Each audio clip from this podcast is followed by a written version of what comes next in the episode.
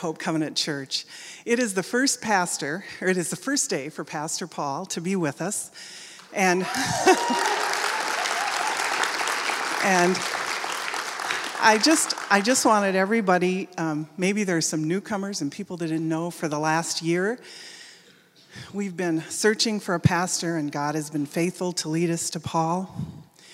For the last uh, year, Scott Oas and the elders have led us faithfully and put us in a great position to have a new pastor. We've just studied I Am a Church Member, the book, so we're ready and roaring to go. Um, I've seen how people in this congregation have stepped up, taken leadership upon themselves, reached out to others who were in need. God has just been so faithful. So, as I thought about saying a few words, I thought, I'll go to the Bible, I'll, I'll impress them with my knowledge. And so I got this, the only transition I could think of was from Moses to Joshua. That's the only one I could think of when I started this. I've thought of a few more now, by the way.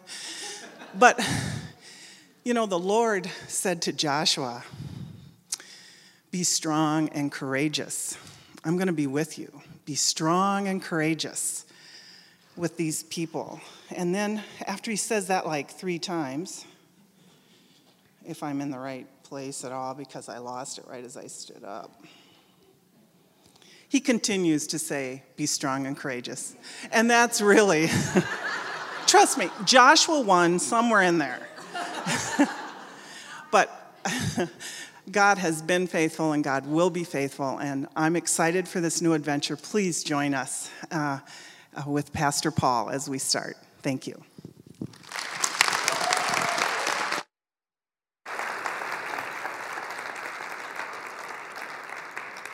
Well, good morning, everyone, and thank you so much for all your support.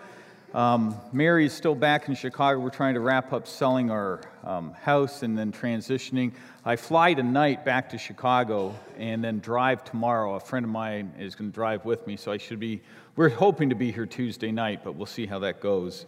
Um, but want to say thanks, Scott. I was here in June, and Scott showed me around, and he was just extremely gracious and supportive, and um, just thank God for him, and then for the whole search team, um, for Stacy and her leadership.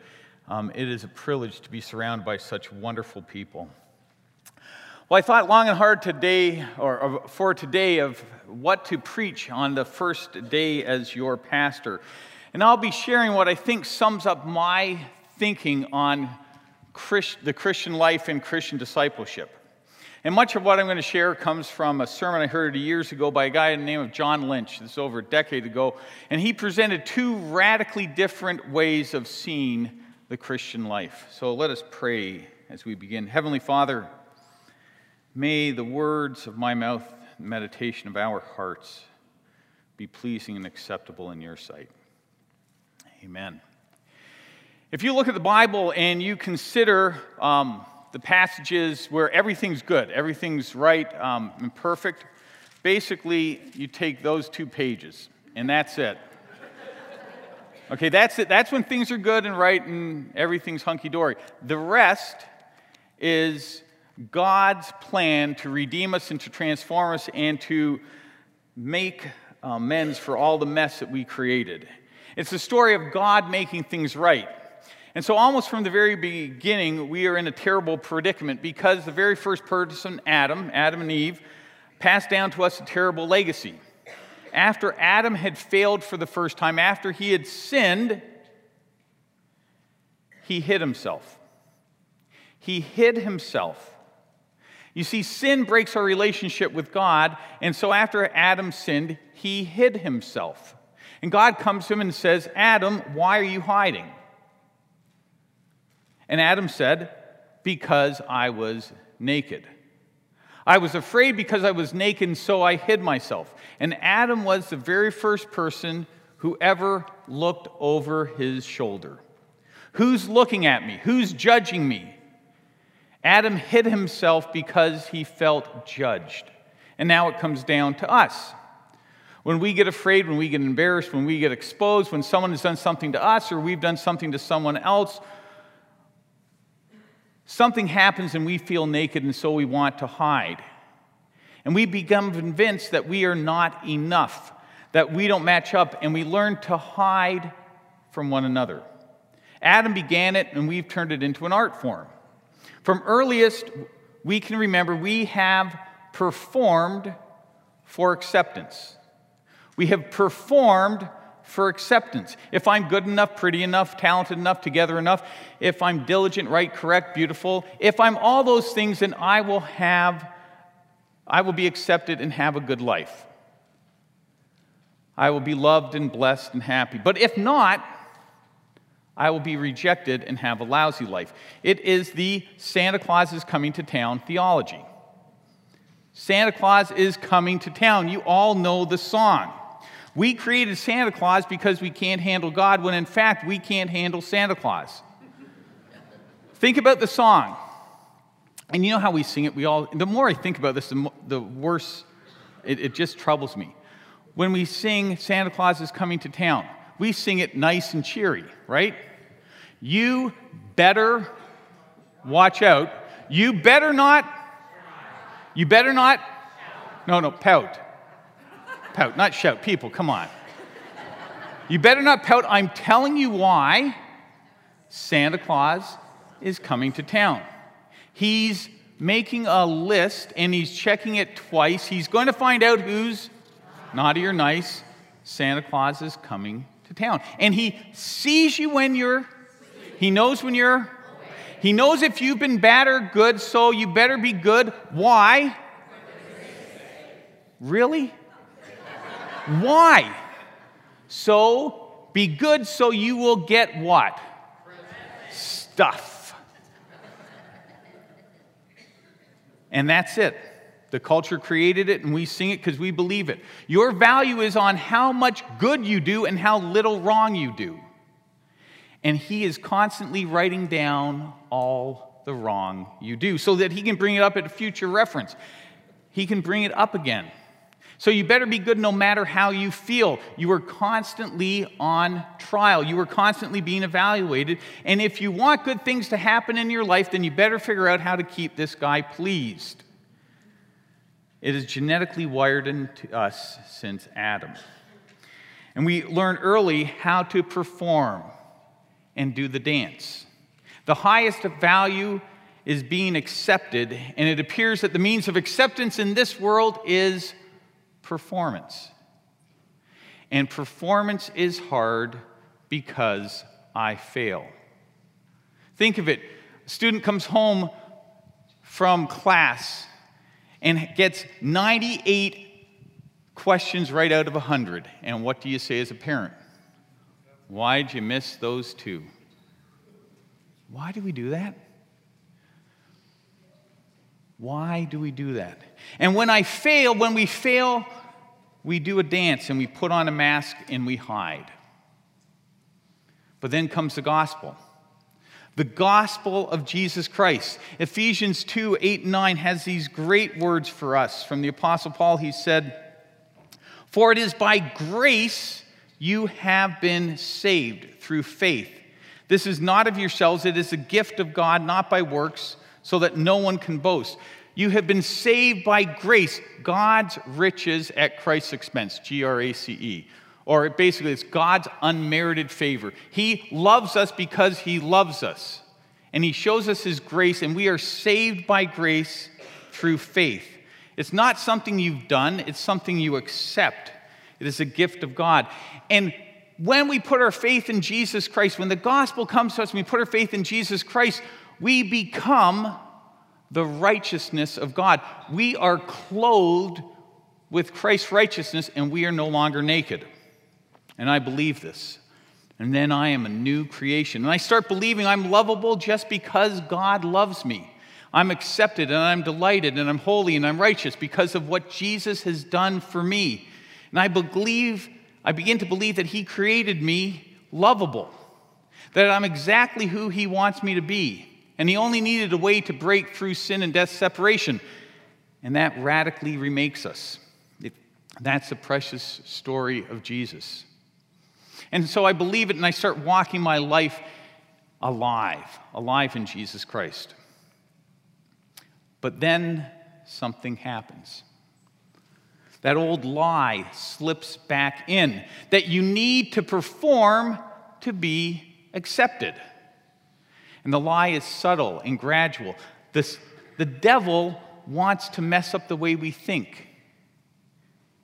And all of a sudden, you don't feel so close to God anymore. Something's happened and God seems distant. And here's what you do you think God's absence in your life or the bad circumstances in your life are due to God's displeasure with you. And so you have to make things right yourself. You're on a journey to make things right with God. And not long after you're on this journey, you come to a fork in the road, and at the fork, there's a huge pole and there's two signs. And one says, This path pleasing God. I got to figure out which. This path pleasing God, and this path trusting God. You don't want to choose, you just want to be on the path. I like being on this path. I want both, but you have to choose. And they will become the primary motivation of your heart uh, for the rest of this journey. Will I start off pleasing God, or will I start off trusting God?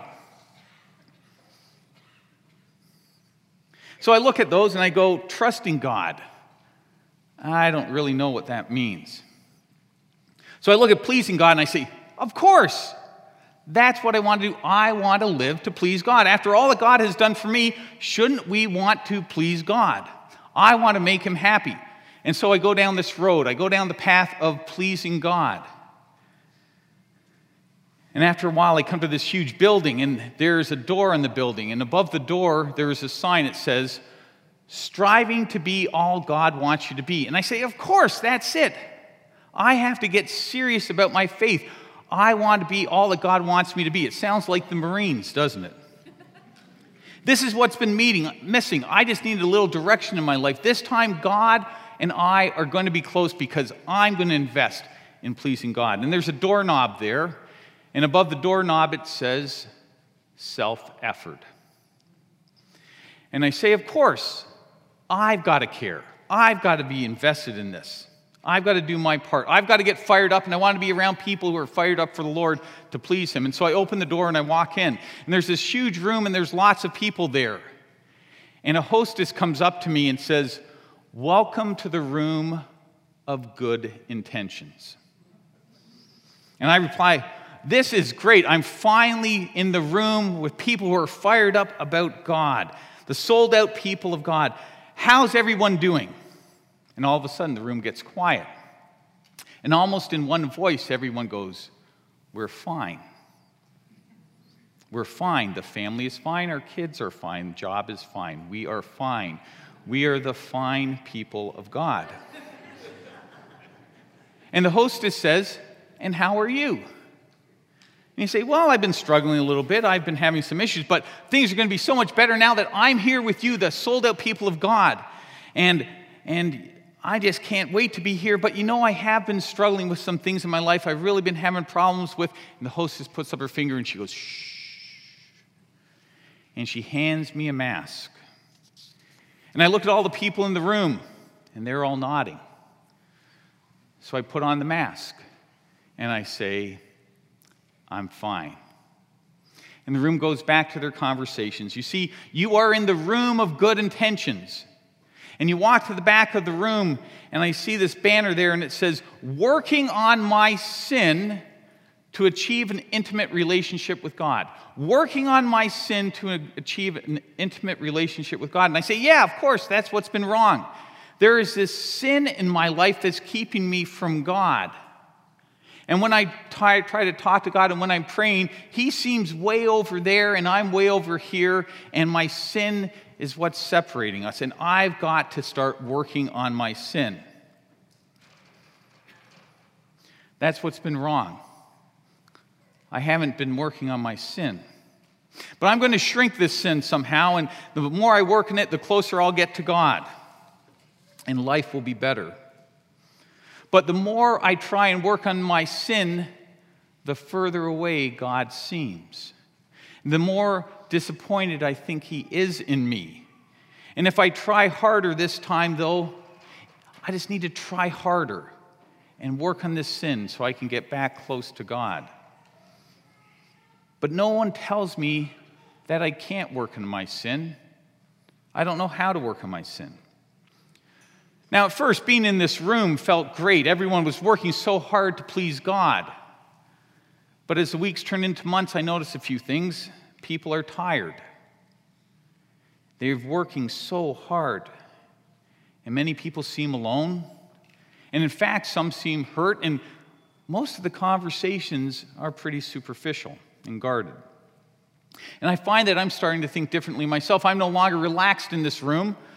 I have this nagging anxiety that if I don't behave well, if I don't control my sin, then I'm going to be on the outs with everyone in this room and probably with God.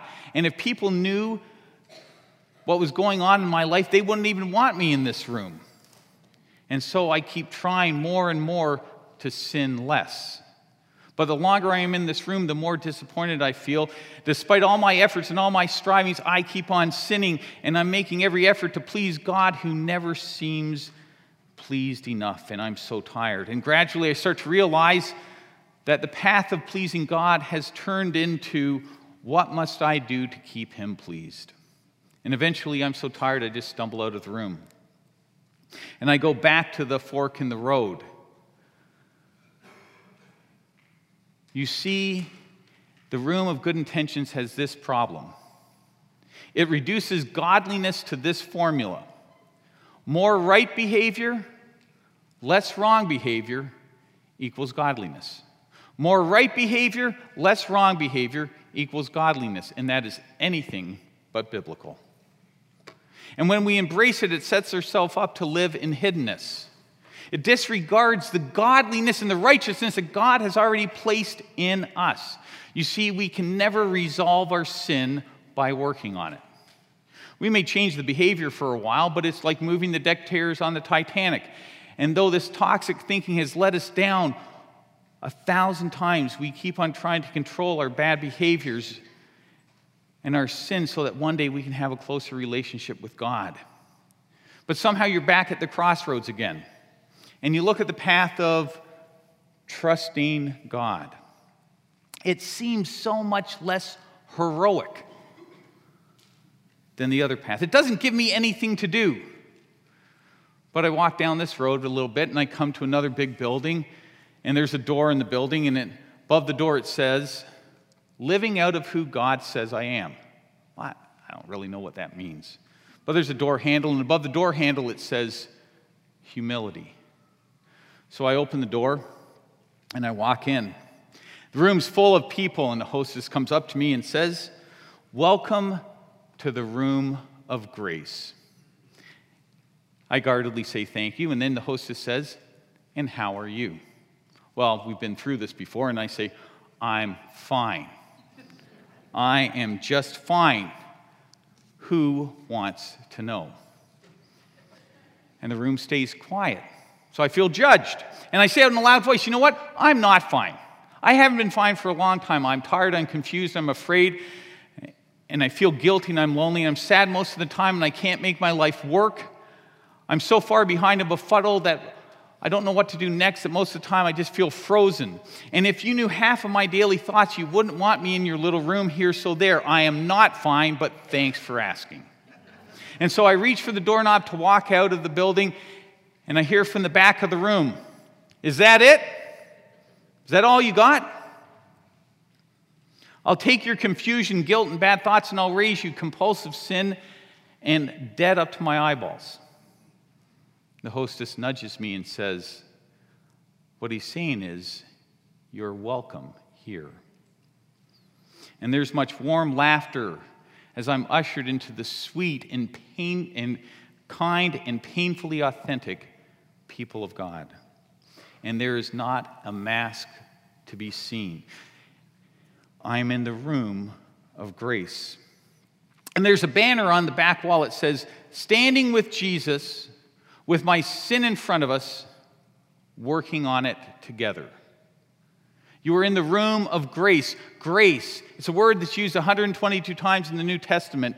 God's unmerited favor. And if you want another way to think of it, that G R A C E, God's riches that He gives to you at Christ's expense.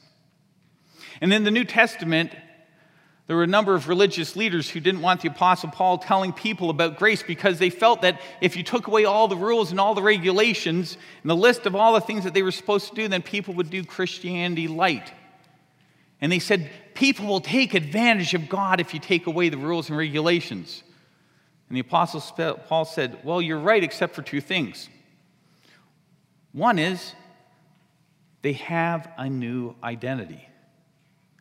On my worst day, I am Christ in me. On my worst day, I am Christ in me, with a robe of righteousness, His righteousness around me. And I always have the Holy Spirit within me. And the Apostle Paul says they don't want to take advantage of God, but if they wanted to, you'd take advantage of God with grace or law.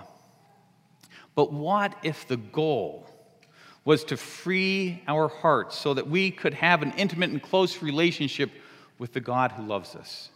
That would take grace. You see, God took a gamble on us with grace. If God gave, gave us grace, would it work or would our children grow up to do Christianity light?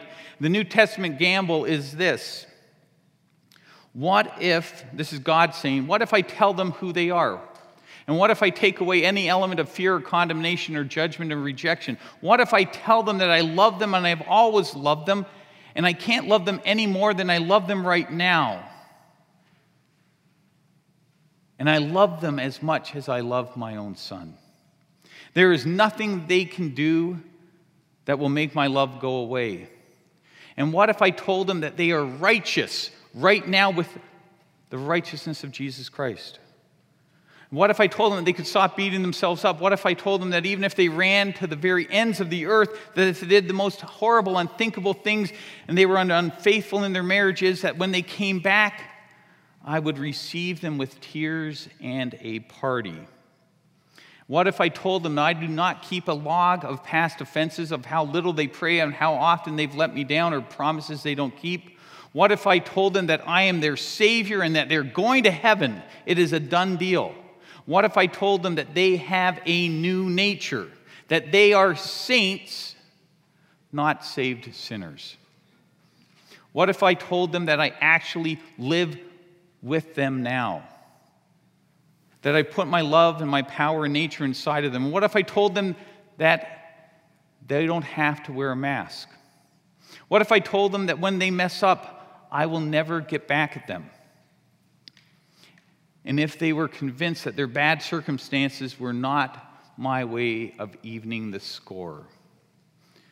And what if they knew that the basis of the, our friendship was not on how little they sinned, but on how much they let me love them? What if they had permission to stop trying to impress me in any way? What if I told them that they could hurt my heart, but I would never hurt theirs? What if I told them I actually like hip hop music? that the thees and thous sort of bug me, that they could pray with their eyes open and they'd still go to heaven? What if I told them there's no hidden agenda? What if I told them that it wasn't about their self effort, but allowing me to live my life through them? You see, if you're on the path of living to please God, it's all about you. It's all about our self effort, our striving, our effort, our abilities, and it's never enough.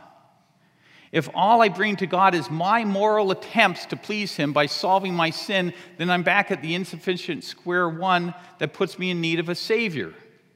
But I think back to the room of grace and to the banner that's on the back there, and it says, Standing with Jesus, with my sin in front of us, working on it together.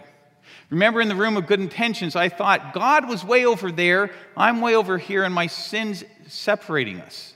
But what if that's not the case? What if Jesus comes right up to you, puts his arm around you, and looks out at your sin? What would he say? He'd go, Whoa, that's a lot of sin. My, my, my. But we'll work on it together.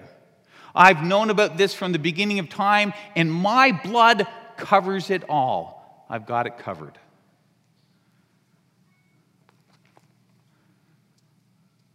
Have we been changed. When we accept the gift of God's grace, when we accept Jesus Christ as our Lord and Savior, have we been changed? Absolutely. As night is from day, we have been changed. You have a brand new core identity. We've been changed. And now we get to mature into who we are. You see, if you bring a caterpillar to a biologist and ask them to analyze it and to describe its DNA, they would say, Paul, I know this looks like a caterpillar and acts like a caterpillar, but scientifically, in every testable DNA, of, uh, DNA result, it is fully and completely a butterfly. Think of that. Isn't it incredible that God has wired into a creature looking nothing like a butterfly a complete butterfly identity? And because the caterpillar is a butterfly in its essence, it will one day display the behavior and attitudes and attributes of a butterfly. The caterpillar matures into what is already true about it. And so it is with us. God has given us the DNA of godliness. We are saints because of what Christ has done for us. We are Christ's righteousness. And God knows our DNA, and He knows that we are Christ in us. On your worst day, you are Christ in you. That is who you are. And God is asking us to join Him in what He already knows to be true about us to be saints, to live as saints. Live that way not so you can become saints, but because you are a saint, live this way. And I invite you today get out of the room of good intentions and into the room of grace. Let me end with the words of the Apostle Paul from Romans chapter 8. He starts that chapter with these words Romans chapter 8, verse 1 Therefore, there is now no condemnation for those who are in Christ Jesus. And you go on to verse 31. What shall we say in response to this? If God is for us, who can be against us? He who did not spare his own son, but gave him up for us all, how will he not also, along with him, graciously give us all things? Who will bring a charge against those whom God has chosen? It is God who justifies. Who is it that condemns? Christ Jesus, who died, more than that, who was raised to life, is at the right hand of God and is also interceding for us. Who shall separate us from the love of Christ? Shall trouble or hardship or persecution or famine or nakedness or danger or sword? As it is written, For your sake we face death all day long. We are considered as sheep to be slaughtered. No, in all things we are more than conquerors through him who loved us. For I am convinced that neither death, nor life, nor angels, nor demons, Neither the present nor the future, nor any other power, neither height nor depth, nor anything else in all creation will be able to separate us from the love of God that is in Christ Jesus our Lord. Nothing in this creation will separate you from the love of God. Let us pray together. Heavenly Father, what a privilege it is to know of your love for us. What a privilege it is to know your grace. And Heavenly Father, we thank you that you love us the way you do, and that you've promised to be with us at all times and in all situations. And so, Lord, help us to live as your people, whom you have redeemed, who you have transformed, and help us to grow into the people you've called us to be. And we will give you all the praise and glory. For we pray this in Jesus' name. Amen.